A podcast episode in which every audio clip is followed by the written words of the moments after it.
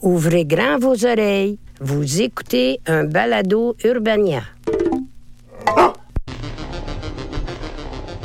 Québec, 2030. Les villes n'ont pas su comment s'adapter à la croissance démographique et l'exode des villes est à son paroxysme. Le territoire entre les grands centres n'est qu'une gigantesque banlieue. Toutes les forêts ont été abattues. La végétation du Québec n'est constituée que d'une seule espèce, la pelouse. Chaque foyer possède au moins quatre voitures et celles-ci doivent parcourir au minimum 100 km pour espérer trouver un supermarché. Ceux qui ne vont pas au centre d'achat se font tout livrer par drone. Le soleil est constamment caché par ces petits bolides transportant des iPhone 20 et des sacs de chips. Il n'y a aucun avenir pour les villes du Québec. Il n'y a plus aucun avenir pour les Québécoises et les Québécois. Et là, ça fait rêver. Mais qui rêve pas d'avoir un ciel rempli de robots qui appartiennent à Amazon? hein? Et je remarque que t'es un peu plus cynique à chaque épisode. Je te dis que j'ai pas hâte au huitième. Moi, c'est Alexandre Forêt, humoriste de la relève. J'ai 28 ans et je vois toujours le verre à moitié plein. Et moi, c'est Léa Hilardo, j'ai 23 ans. Je milite depuis plusieurs années pour la justice climatique et j'essaie de me concentrer sur ce qu'il y a de beau dans ce tas de moches potentiels à venir et déjà présents. Ah, tellement pure cette Léa. Mis à part nos belles personnalités, on a autre chose en commun. On est assez inquiet par rapport à l'avenir de la planète. Ouais, puis on n'est pas les seuls. L'éco-anxiété, c'est un des traits distinctifs de notre génération. J'ai commencé l'hypnose pour oublier que ça existe. Chaque fois qu'on mentionne avenir, mon cerveau le remplace par Ginette Renault. Bon, c'est pas une si mauvaise chose, car je vais t'aider à aller voir un peu plus haut, un peu plus loin. On peut toujours aller plus loin. On t'aime, Ginette. Puis c'est un peu ça l'idée de cette série balado, servir de remède à ça. Parce que même si on peut pas nier la gravité de la situation, il y a plusieurs personnes qui travaillent, militent et réfléchissent à toutes sortes de moyens d'améliorer le cours des choses. On va aller à leur rencontre, question de voir l'avenir du Québec un peu plus en rose et en vert. Bienvenue à Avant de tirer la plug. Une présentation d'Urbania en collaboration avec Hydro-Québec.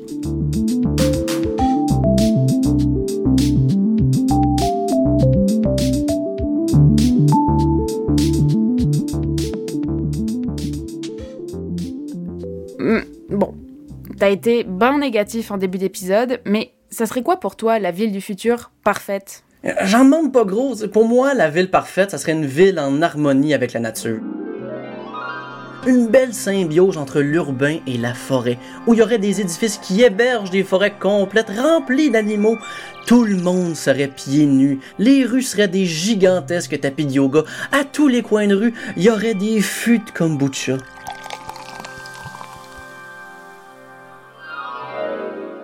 Ah oui, quelque chose de simple quoi. Exact, tu sais, deux, trois coups de pinceau, puis on l'a, notre ville. Et, et si, mettons, je te lance l'idée comme ça, là, qu'une ville cool du futur, ce serait une ville qui devient de plus en plus autonome. Léa, c'est le fun de vivre des fantaisies, mais des fois, faut revenir les pieds sur terre. Ouais, bon, je reviendrai te demander conseil après ton cours de yoga sur le boulevard Cavendish.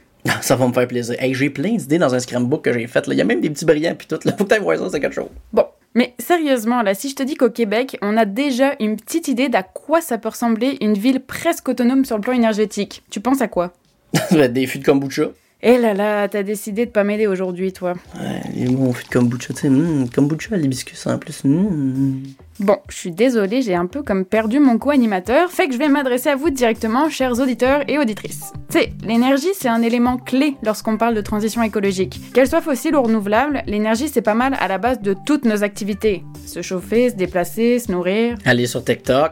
Bon, t'es revenu. Mais oui, notamment, pourquoi pas Bref, je vous emmène à Lac Mégantic, première ville avec un micro-réseau ilotable au Québec. Pourquoi Lac Mégantic? Vous avez certainement entendu parler de la tragédie du 6 juillet 2013 lorsqu'un train transportant du pétrole a explosé en plein centre-ville de la ville de Lac Mégantic faisant 47 victimes. Suite à ça, la ville a voulu avoir un nouveau départ pour s'aider à faire son deuil. Exact. Voilà un peu comme un processus de guérison. Reconstruire, oui, mais le faire en s'émancipant des énergies fossiles qui ont causé la tragédie. Le projet s'est présenté sous la forme d'un micro-réseau, un réseau autonome. Mais avant de parler d'énergie, on n'a pas le choix de revenir sur l'événement du 6 juillet 2013. Le, convoi est arrivé au centre-ville à une vitesse assez impressionnante. Puis le monde courait partout dans les rues, a pu savoir où, aller se diriger. on a juste eu le temps de mettre les enfants dans l'auto, partir.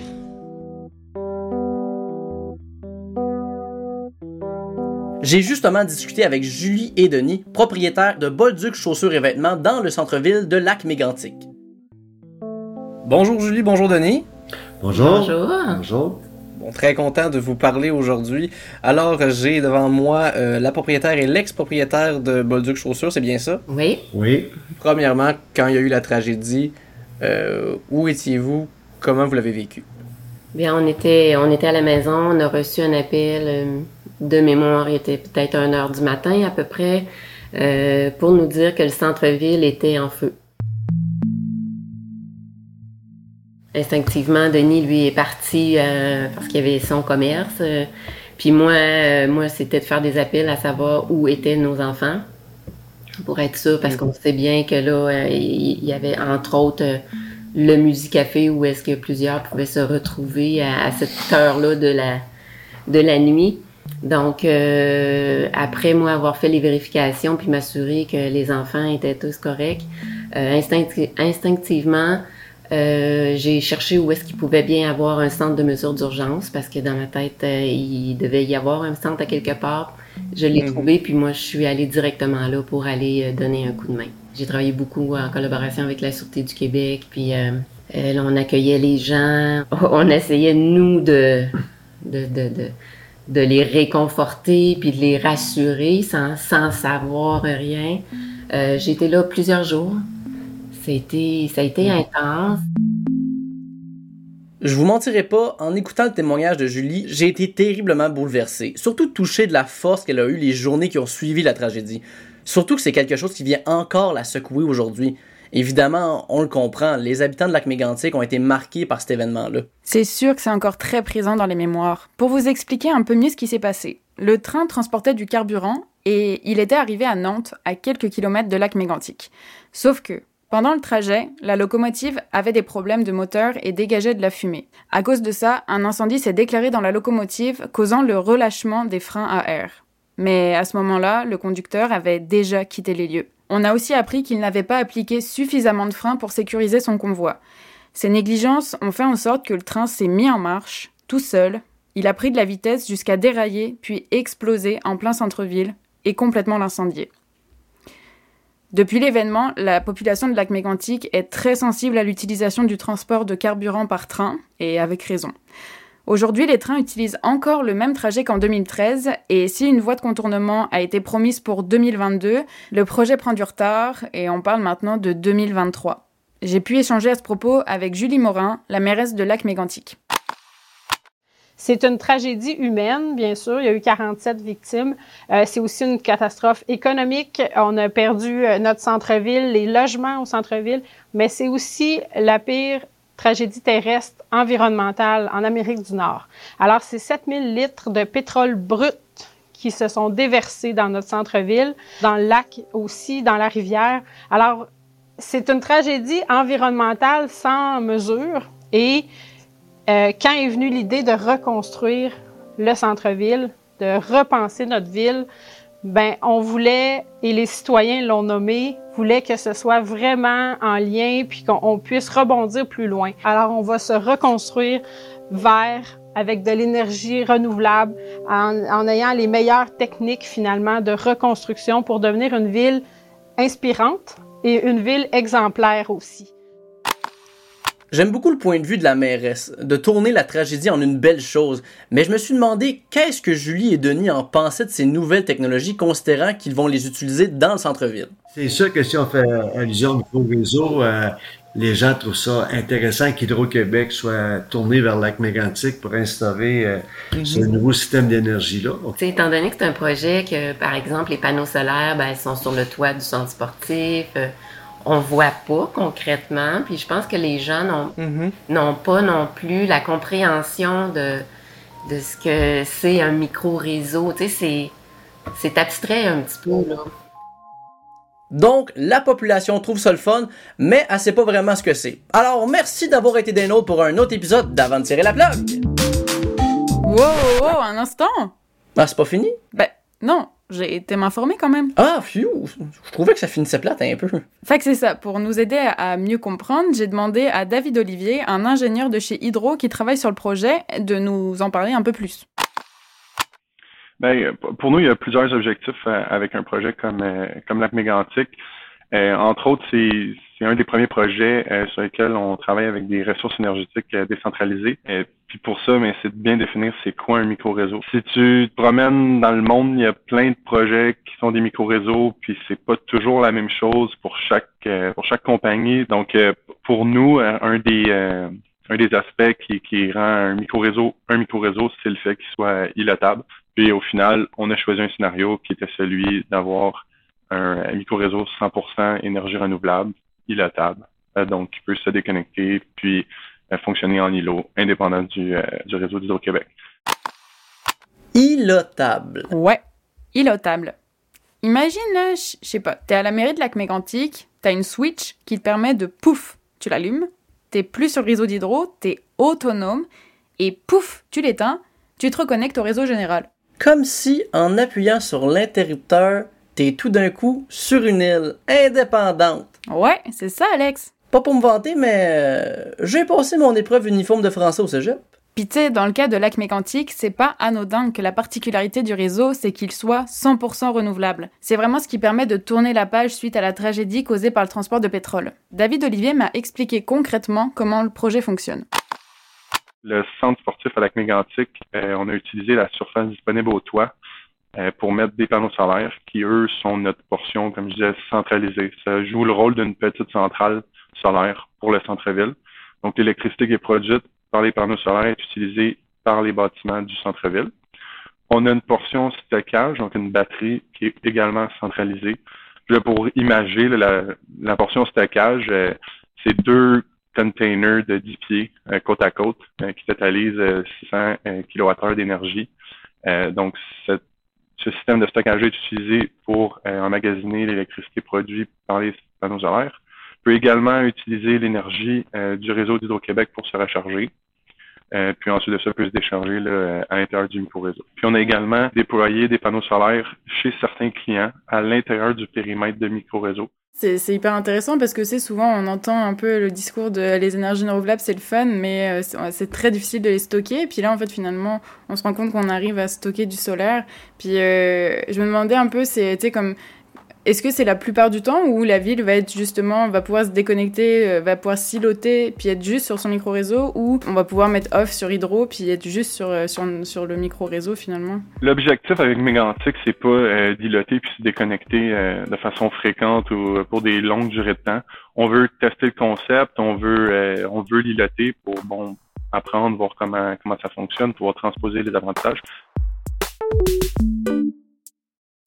Donc, en ce moment, Lac Mégantic est un laboratoire pour éventuellement exporter ces technologies. Ouais, c'est ça. On teste le concept là-bas pour éventuellement le dupliquer dans d'autres villes. Julie Morin est d'ailleurs très fière du fait que Lac Mégantic permette ça. Ben, en fait, le fait de faire partie de la transition énergétique du Québec. Donc, c'est que les Méganticois sont aujourd'hui qui contribuent à ce grand virage-là qu'on veut prendre comme communauté. Ben ça aussi, c'est quelque chose qui inspire les citoyens puis qui font en sorte que, plusieurs ont envie d'embarquer dans le mouvement. Euh, d'ailleurs, le premier micro-réseau, il est fait au centre-ville de Lac-Mégantic, donc c'est un périmètre défini pour, en fait, pour ce qui est en train de se construire. Mais quand ça a été annoncé en février 2018, je me souviens que plusieurs citoyens qui sont pas dans ce périmètre-là étaient un peu euh, déçus puis disaient mais nous comment on va pouvoir contribuer? Nous aussi on veut faire partie de cette transition-là. Alors euh, aujourd'hui, ben, le micro-réseau c'est un, un projet qu'on a en transition énergétique, c'est un levier, mais on travaille sur plusieurs autres projets pour faire en sorte que l'ensemble des citoyens sentent qu'ils contribuent, qu'ils font partie du mouvement, puis qu'ils peuvent euh, non, non seulement avoir des valeurs éco-responsables, mais les vivre aussi. Bon, parlons d'avenir. Tu crois vraiment que le micro-réseau va attirer plus de touristes que le Mont Mégantic? Ben, je pense pas vraiment que les gens font du tourisme pour regarder des panneaux solaires. Mais ça parle de manière positive de la ville qui est déjà sublime. C'est un très bel endroit à visiter. Julie de Boduc Chaussures a justement remarqué que les gens s'intéressent beaucoup plus à lac mégantic. On voit bien là, que la région attire de plus en plus de gens. on a juste le lac, les, les lacs qu'on a dans notre région, les montagnes. Euh, puis euh, dans la dernière année, ben, les gens, ce qu'ils ont commencé à faire, c'est marcher, puis observer, puis prendre le temps. Puis je pense qu'on a la, place pour ça. Puis moi, aussi, je suis positive quant au développement. C'est sûr qu'on voudrait que ça soit plus vite. Puis c'est sûr qu'on aimerait retrouver le cachet, pas cachet d'antan, mais le cachet de, de, de, avant la tragédie. Mais euh, je demeure positive, puis je suis persuadée, moi, que la ville est appelée à augmenter en population, puis euh, à grandir là, dans les prochaines années. C'est un bel exemple de résilience, cette histoire-là. Effectivement, ça nous remplit d'espoir pour l'avenir. La ville du futur est peut-être plus humaine que je le pensais. Ah, le ciel est un peu moins rempli de drones et de voitures volantes, du moins. C'est le parfait exemple de construction de beau alors que tout partait d'une tragédie. J'ai bien envie qu'on utilise cette poésie pour s'attarder à la crise écologique dans laquelle on est plongé. L'avenir n'a qu'à bien se tenir. Les écolos arrivent. On va tout changer à coup de luzerne, d'amour puis de compostage. Moi, c'est tout ce que je demande. C'était Léa Hilardo et Alexandre Forêt. Avant de tirer la plug, c'est à la recherche Camille Lopez, à la réalisation, au montage et à la musique originale Marie-Hélène Frenette Assad. Un concept de Barbara Judith Caron et Harold de Beaulieu. Avant de tirer la plug est une production d'Urbania présentée par Hydro-Québec.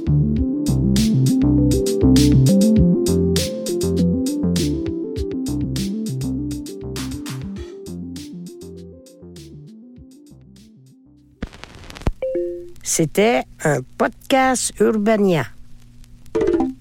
Ah!